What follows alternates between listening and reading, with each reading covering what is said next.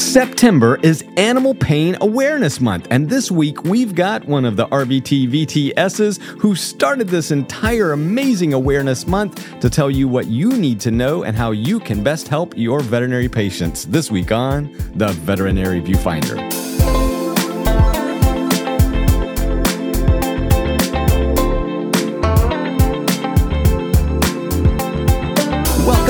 To the Veterinary Viewfinder, the podcast that tackles the toughest topics in veterinary medicine. And pain is a tough topic for all of us. And Pain Awareness Month is something that is new to our profession. And this week we've got one of the people behind this entire amazing movement. But before we get into that moving stuff, as always, I am one of your co hosts, Dr. Ernie Ward. And I'm registered veterinary technician, Beckie Mossor.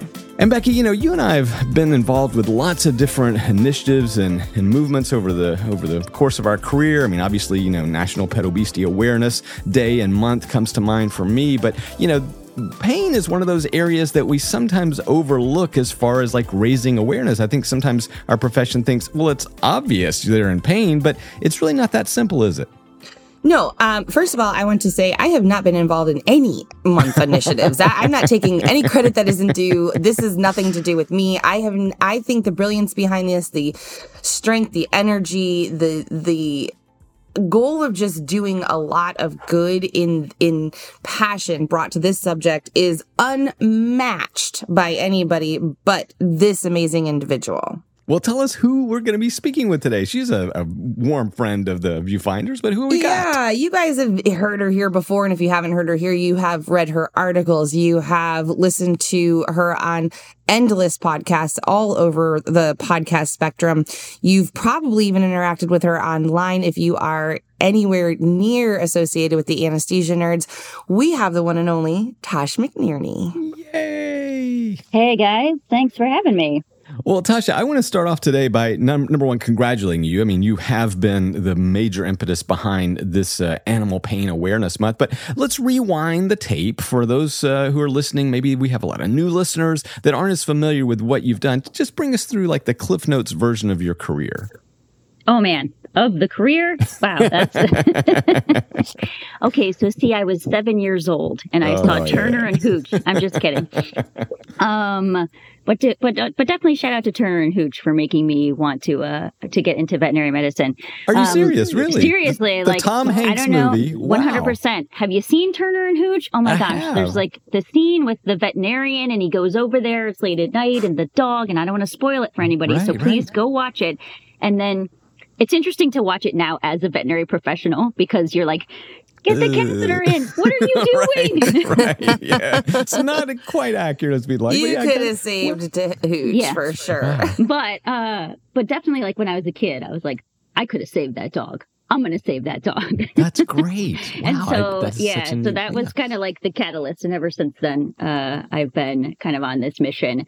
Um, but specifically talking Animal Pain Awareness Month and that inception I was working at a clinic in Glenside, PA, which, you know, shout out to Rau Animal Hospital. I stayed there for uh, 12 years. Fantastic uh, small animal practice here that kind of got me my start and got me all of the knowledge and really introduced me to the concept of becoming a VTS.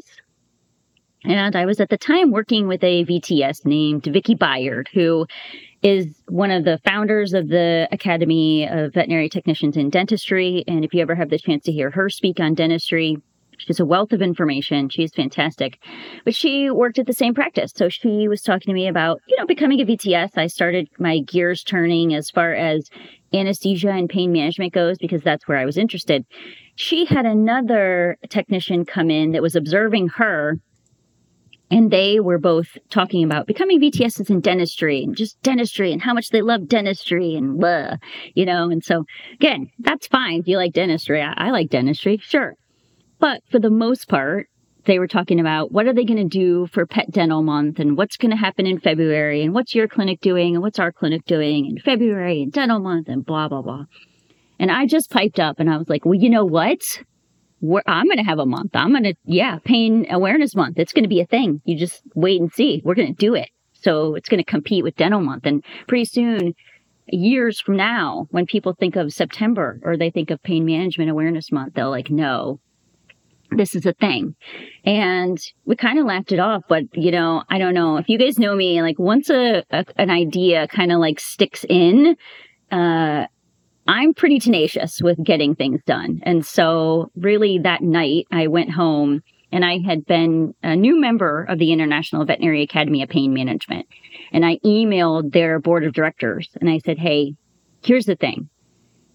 Uh, these other academy, like they, they have a month why don't we have a month? Could we potentially get this started? Um, you know, we can get it started. We can try to get AVMA recognition so everybody's official.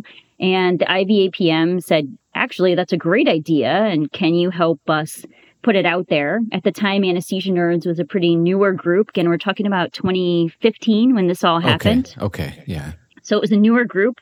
We kind of put it on the Anesthesia Nerds. We sent some information to the AVMA and all of the members of the board and all the members of the IVAPM kind of blasted it everywhere. And we just started trying to get the word out.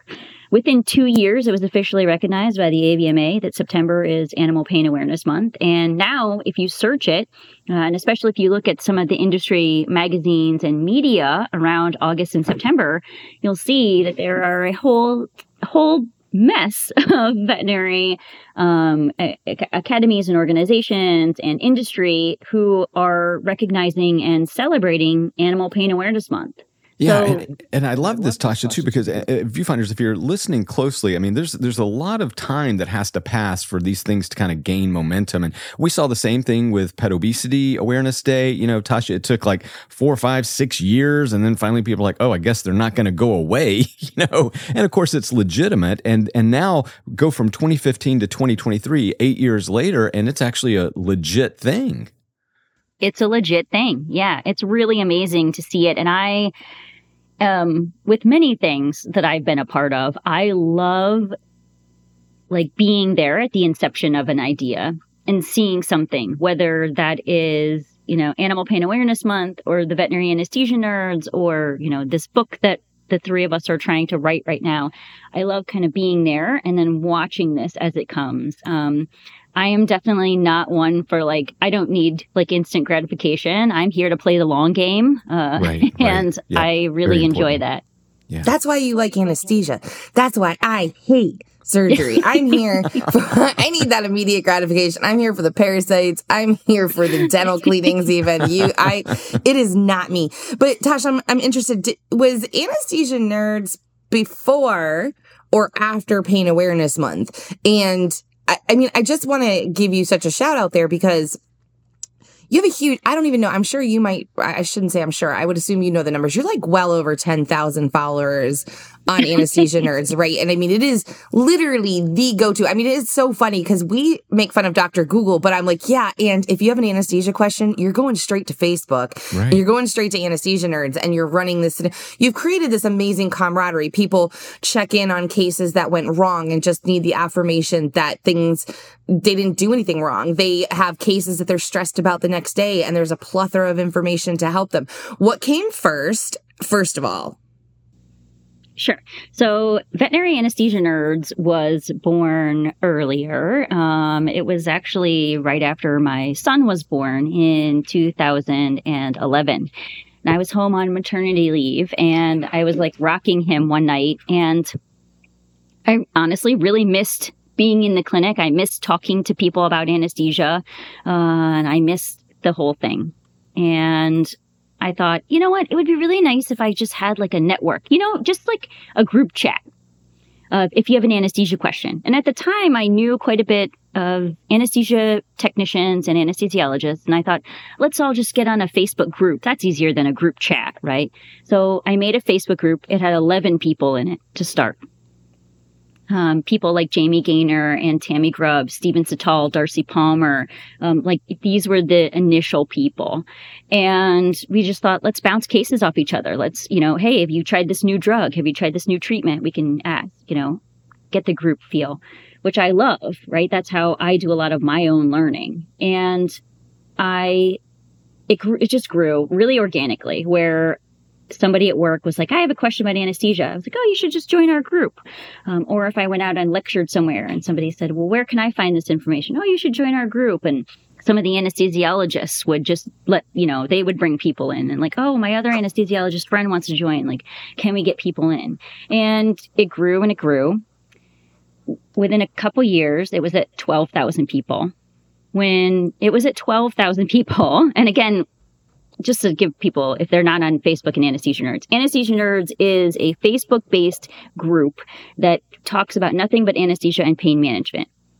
We are also very particular about who we let into the group. That's not to say we are trying to be super exclusive, but this is not a group for um, breeders or pet owners or even industry professionals or salespeople. This really is, we want it to be that you're on the floor working, you know, participating in anesthesia and pain management most of the time. That's why when we do job uh, ads on anesthesia nerds. Like in order to put a job ad on anesthesia nerds, you, the job has to be 75% of its time in anesthesia, right? This oh, is, wow. we only want to talk about anesthesia and pain management. So when it got to about 12,000 people, because again, I am going through and approving all of the posts, I'm reading through, do they make sense? Also we're very big on everybody's here to learn so everybody has to be treated with respect. So i would pour through the comments at night to make sure there was no um, nothing inflammatory there was no bullying going on as sometimes happens on social media. All of these you know would get treated and deleted. So it was a lot of work when it got to 12000 people. Yeah. So I approached Darcy and Stephen, again, both VTSs and both fantastically, you know, just smart, brilliant people in their own right. And I said, Hey, would you like to help be administrators of this group? You will get paid nothing and it will take up a lot of your time. Sometimes it'll be really frustrating, but it's for the greater good. Sounds right up a vet tech's alley.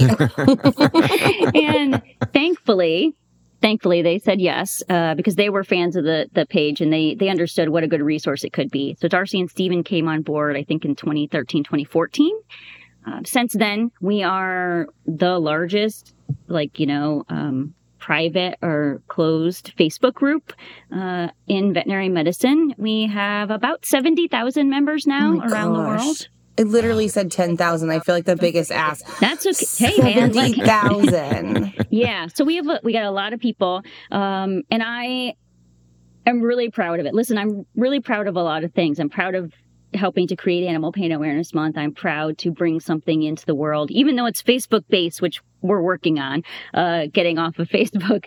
Um, but it, I'm proud that we have built this community where there isn't judgment. We do realize that people are scared when it comes to anesthesia, that people want to know that they're doing the best that they can for the patients in their care and that everybody is here to learn. Whether you're just graduated tech school or you've been in this game for 12 years or you know 17 years in my case you're you're always learning something. There's always a new technique a new drug. There's always some way that you haven't done things before that you can learn from. And everybody approaches it that way in the group. And I think that's why we've built such a really great community. There really is no judgment. Like, we're not here to judge, we're here to make things better for our patients overall.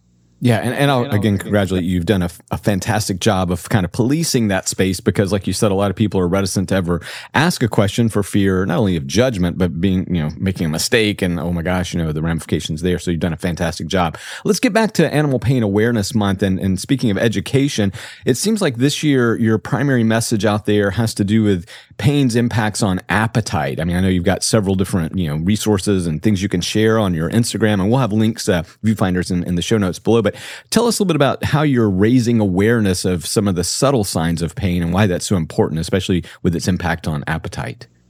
Certainly. I mean, there's a lot of ways that pain can show up, right? And some of these things are that the animal just may not be as interested in dinner or they're all of a sudden interested in different types of foods, right? right Either right. they again, this could be anything from oral pain. So we have a tooth that's highly infected, and now the animal goes from eating its kibble to, well, now he's only taking like softer treats or cheese or, or something like that.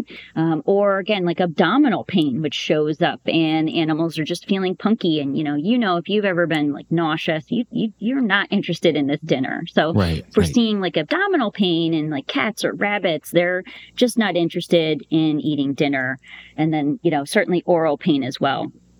A nice thing about the IVAPM and getting together with the IVAPM to create this movement is that IVAPM has created resources on their page. You know, if you go to ivapm.org, you can go to the tab that says Animal Pain Awareness Month, and there are a whole host of posters and downloadable items that you can use. Now, not only do they have like posters, full color posters you can print out and put in your clinic and in your rooms, but also they have digital and social media graphics. So if you're you want to, you know, for your clinic, you want to do a pain awareness campaign in September, they have a bunch of Instagram uh, templates there that you can use. So their media and marketing is really nice for this. Um, again, I put a throwback on my own because the first the first poster that we ever did, again, it was very homegrown, but uh, my sister's a a right, graphic right. designer and I was just like, "Hey, can you make us a poster really quick for this?" And now it's kind of morphed into having these like really amazing graphics and all of these things for people.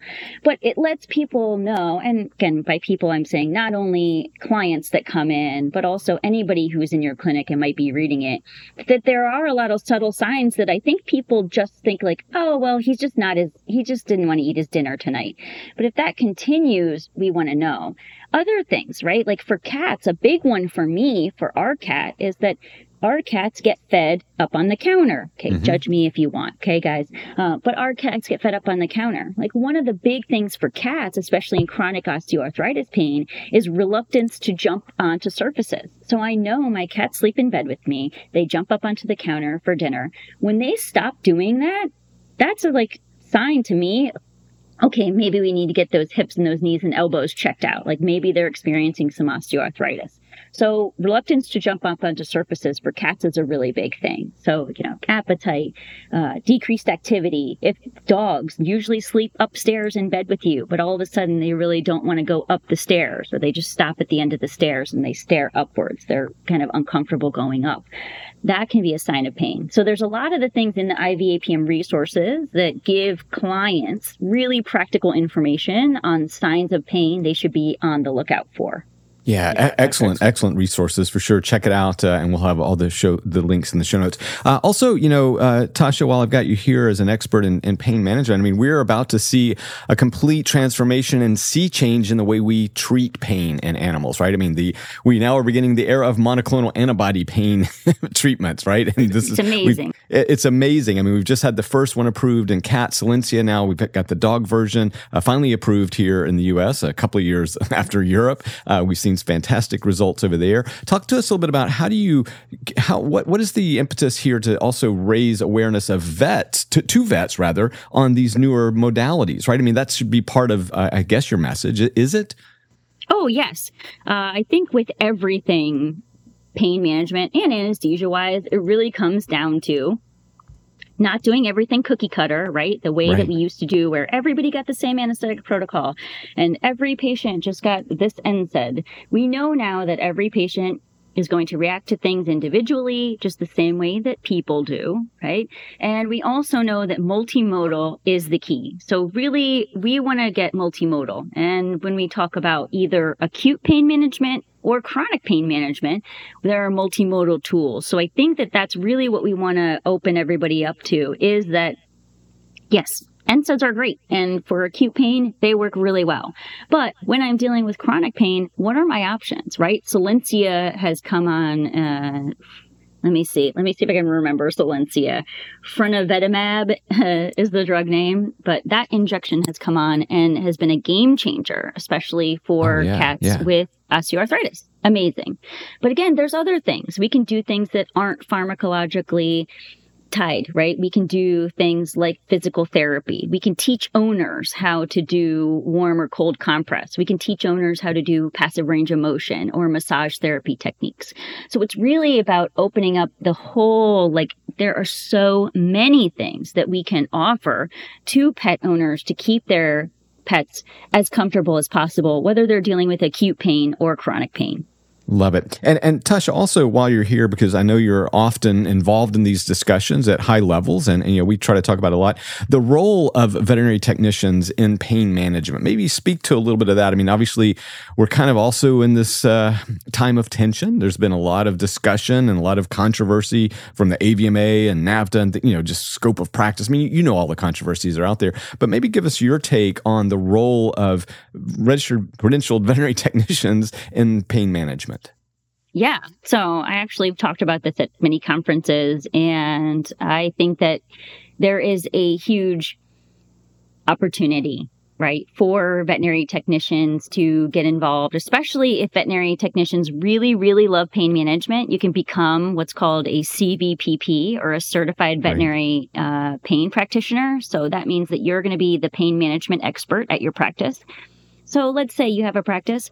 One of your technicians is really interested in pain management. They go and they obtain their CVPP. Now, what can they do with it? Well, there's a whole bunch of things, right? Now, granted, uh, our veterinary technicians are not going to be able to surgerize, diagnose, prognose, or prescribe, but anything outside of those four things your veterinary technician should be doing. So that means any post-operative acute pain follow-up, your veterinary technician should be taking those follow-up calls. Yep. Additionally, if you have animals that have identified as having chronic or osteoarthritis pain, they should be set up with an initial consult with that CVPP or with your veterinary technician. They're going to go through a whole um, chronic pain checklist, and then they're going to go over the results of that. This is something that once the client has had an initial consultation with the technician. Technician can take that to the doctor. Doctor can and technician together can write out a treatment plan, right? Or prescribe a treatment plan. Technician then takes that back to the client, helps to facilitate that, again, fills the prescription, set up physical rehab, maybe even is the one doing the passive range of motion exercises with the client, is the one doing all the follow up calls with that client. So for instance, when I worked in the general practice and I functioned in pain management, half of my time was spent in anesthesia, the other half was spent in pain management with a rehab doctor. The rehab doctor was seeing some of those appointments, but I was seeing a lot of those appointments as well. I'm doing a lot of the follow up. I am keeping up with them and write, writing in their chart whether or not, yes, this patient is responding well to hydrotherapy or this patient has had this amount of weight loss and or you know this patient is vomiting on the NSAIDs we need to go back to the drawing board all of that client communication and follow up and then even some of the hands-on appointments are done with the veterinary technician there's a huge huge amount of tasks, not only pain management related, all across the veterinary clinic that we should be delegating out and letting our veterinary technicians do the job they were trained for. You know, I go into some clinics and if I go into your clinic and I'm seeing that the veterinarian is the one doing all of the intubation, placing all of the catheters, right? Like there's a problem there. You're not going to be as efficient as possible. You're not going to see and treat as many patients as, as you could. Uh, and honestly, the quality of your medicine can go down if you're trying to do all of these things. You don't need to do all of these things. Right, your, right. your certified veterinary technicians have been trained in this. Let us do the job we're trained in. Again, we have a lot of data to show that better engaged veterinary technicians are going to stay at your practice longer, feel a sense of purpose, better patient care overall. It's a win for everybody.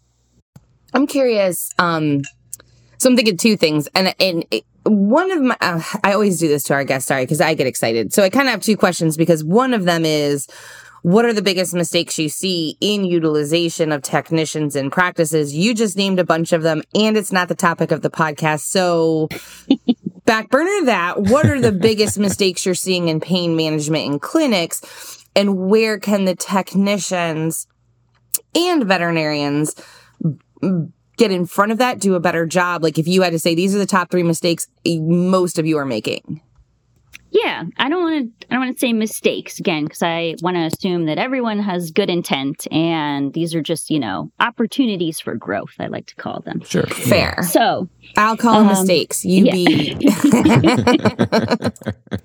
Listen, I've done a lot of work with my therapist on this in veterinary medicine. Okay, um, so I like to think that people have good intent, but we all get stuck in a rut And I think that's probably the biggest thing is that fear holds us back from trying a new therapy, whether it be the Solensia or again, CBD, right? Things like that.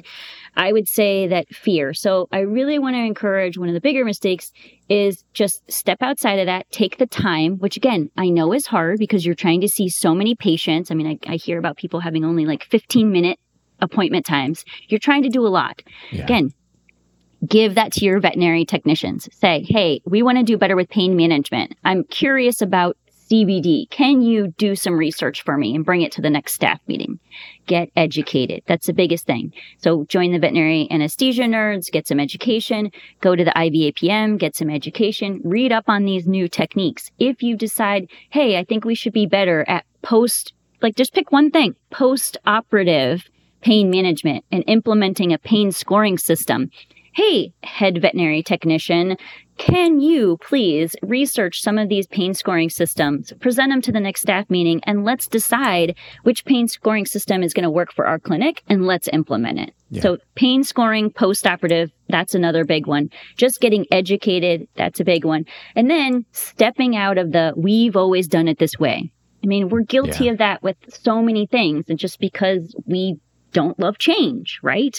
Um, again, unless you're a weirdo like me and who would prefer to like move houses every two years, but again, separate conversation. I love change because I'm a constant learner. I want to learn something new and fresh and exciting. So I think it's really just getting out of our own way in this like, we're, we're so busy. So just give them the Rimadyl or again, yeah. nothing against Rimadyl. It's fantastic. But instead of just saying like, oh, well, you know what? Just write them the script for Rimadyl. How about, no, let's take the time to do a follow up conversation with the owner, find out is this Rimadyl actually doing the job that we need it to do? Where is our chronic pain at? Are we scoring with a, a, validated chronic pain scoring system instead of an acute chronic pain or an acute pain system, right?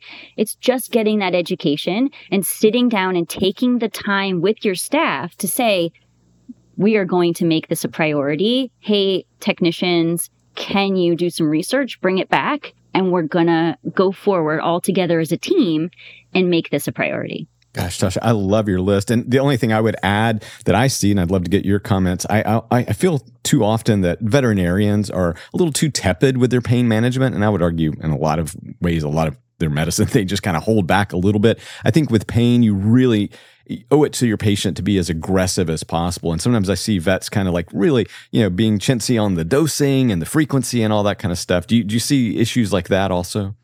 Oh, 100%. Don't, don't, let's not get started on okay, buprenorphine okay. dosing in cats. Right, because, right, exactly. Like, yeah, yeah. The buprenorphine dosing that we see where people are just giving these like little weeny doses of buprenorphine. Yeah, and I'm like, okay, again, the studies are showing that we need to have a certain amount of buprenorphine in order to get the effects that we want. Yeah, it's a wasted effort. It I, is waste. I, I, I so, totally agree. 100%. And I see this, we see this with a lot of things, right? We see this with anesthesia too, right? I right. didn't want to give a local block because either they're not trained in it or they're just scared or don't know the side effects. Again, we're doing our patients a disservice if you don't take the time to go research and get the education. And if you yourself as the veterinarian don't have the time to do it, assign one of your certified technicians, send them to the CE to go learn about CBD and alternate therapies, send them to the CE to learn about regional anesthesia, which again, as far as pain management goes and acute pain is a game changer, right? Yeah, Make it a team effort. right. And we're only about 30 years behind human medicine with oh my gosh. regional. So anyway, Beckie, what else have you got here while we wrap up our conversation with Tasha today? I'm like reflecting so hard on the way that we do a disservice to our patients because of our own fear. Like that really hit me. I don't yeah. think that it, it's like something that like didn't occur to me but i think when you really say it like that i don't know I, i'm gonna spend some time with that and i hope our listeners do too um that if our our vow is to first do no harm right? I think that knowing that something is in pain but letting fear kind of get in our way to let them sort of ride it out, knowing that it will eventually subside is um, in a uncomfortable, comfortable space we've lived in in too long. And the advocating that you're doing, you know, um, I'm a visual person and I think about ripples and I just think about like actually when you see those like movie comets hit the earth and then the ripples rock the whole world. And I really think that's what you're doing, Tosh. I really do. Um, if you could walk into a clinic today and get rid of three common practices and just like just wave your vet med wand and I don't know tramadol comes off the shelf what would the three things be that like I love the for, wait sorry. First I love what you said about just pick one thing. Um maybe okay i'm going to say this instead. What are the three biggest misconceptions or myths you're battling out there especially on anesthesia nerds um, and in pain management today? What are those three biggest myths you want everybody to just get out of their head? Yeah so uh, I think one of the biggest myths is that um, I'll, I'll, use tramadol as an example. Is that tramadol went uh, in in favor, out of favor, um, and I think that people just decide like, oh, tramadol, that's bad. Or, you know, we just label something as like bad. But yeah, yeah. if you look at studies, again, if you can get tramadol into cats, tramadol is actually very efficacious as an analgesic in cats. Now, the bitch is getting it into a cat, right? Because it is yeah. not a good just time. A little bit. so the again, yes, this thing may work, but is it practical? I think that's another thing too, is that we read these studies and we're like, oh, this may, you know, this shows this. Remember, these are controlled studies, and these are not your cat hissing at you underneath the bed as you try to put a pill down its throat. So just also let's be practical with what can owners actually accomplish with some of these analgesics, right? Yeah. Can they actually give the medication the way it's intended to give, the way you sent it home? That's one thing I would wave my magic wand is like instead of just sending uh, analgesics post surgery home with a client, you have a talk with that client.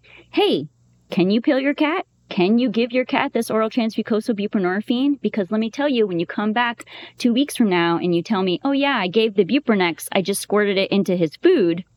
No, right? So we have to make sure that owners can actually give the medication in the way that they are intended to get the effects that we want. Another thing that I'm going to wave my magic wand is again that people would get educated about the role of drugs like CBD and their role because I still go out and I hear people saying, oh, there's no evidence. There's no evidence. Dude, we actually have a lot of evidence to show, especially when we're talking about chronic pain, um, that these products do make a difference. Now, again, I would encourage you to go get educated and talk with an expert to make sure you're getting a CBD product that has the, you know, the certificate of um, efficacy. I think it is like make sure that you're getting something reputable. We're not getting a product, you know, from 7 Eleven that says, you know, dog CBD or something kooky like that, because there's definitely a lot of money that people are making out there with some unreliable products. Again, just get educated, read the studies, read through that. So CBD is another one I think has a lot of potential, but people are still scared of it. There's a negative connotation. They just assume there's no evidence. There's lots of evidence. And I think probably the last one that I would say, like, if I could go in and make and like have all clinics or like, you know, myths and try to get them to understand is that cats in pain they're telling you that they're in pain. Now, they're not overly vocal, but if you guys at your staff sit down and dedicate one staff meeting, just one, one staff meeting to going over the feline grimace scale and all of the things within the feline grimace scale. Again, eye position, ear position, whisker position, body position. If you learn these signs, you will recognize and pick up pain in hospitalized or post-op cats much, much faster, and you will be able to treat that pain much faster. So the feline grimace scale has been a game changer, especially for me if I'm like on an ICU shift or monitoring those cats post-operatively, I can very uh, very easily know if my dose of buprenorphine is correct by looking at the signs that they're giving me. And again, that that has been that system has been validated. It's really amazing. So that's kind of like my third, you know, get everybody on board with the feline grimace scale. Yeah, and guys, there's an app that's using AI to actually you take a picture of the cat and it tells you where they are on the grimace scale. So there's amazing Tasha, advancements. Yes. Tasha McNerney, anesthesia nerds, but more importantly, we're here talking about September is Animal Pain Awareness Month. You can visit ivapm.org. We'll have all the links below in the show notes. Tasha, thank you again for making such a positive difference in our world. I can't thank you enough. Yeah, right back at you guys. Thank you so much for everything you're doing. Guys, uh, what do you think about Pain Awareness Month? Are you guys celebrating? If you've visited the ivapm.org website to download your Instagram and Facebook shareables and your posters and all that stuff, if not, why not go ahead and do it? Because this month you can actually make an impact in the lives of your patients. Beckie, if they want to tell us what they think about Pain Awareness Month, where can they tell us? You can find us on Facebook and Instagram. Uh, and as always, we take complaints over at the actual Anesthesia Nerds podcast. Tosh, where can they we can uh, complaints go to you? sure, you can find us on uh, Spotify, Apple, or wherever you get your podcast. And we are the Veterinary Anesthesia Nerds podcast. Love it. Guys, until next week, we can't wait to see what you are doing for Animal Pain Awareness Month. Thanks again, Tasha. We will talk to you next week. Bye. Bye. Okay, bye, guys.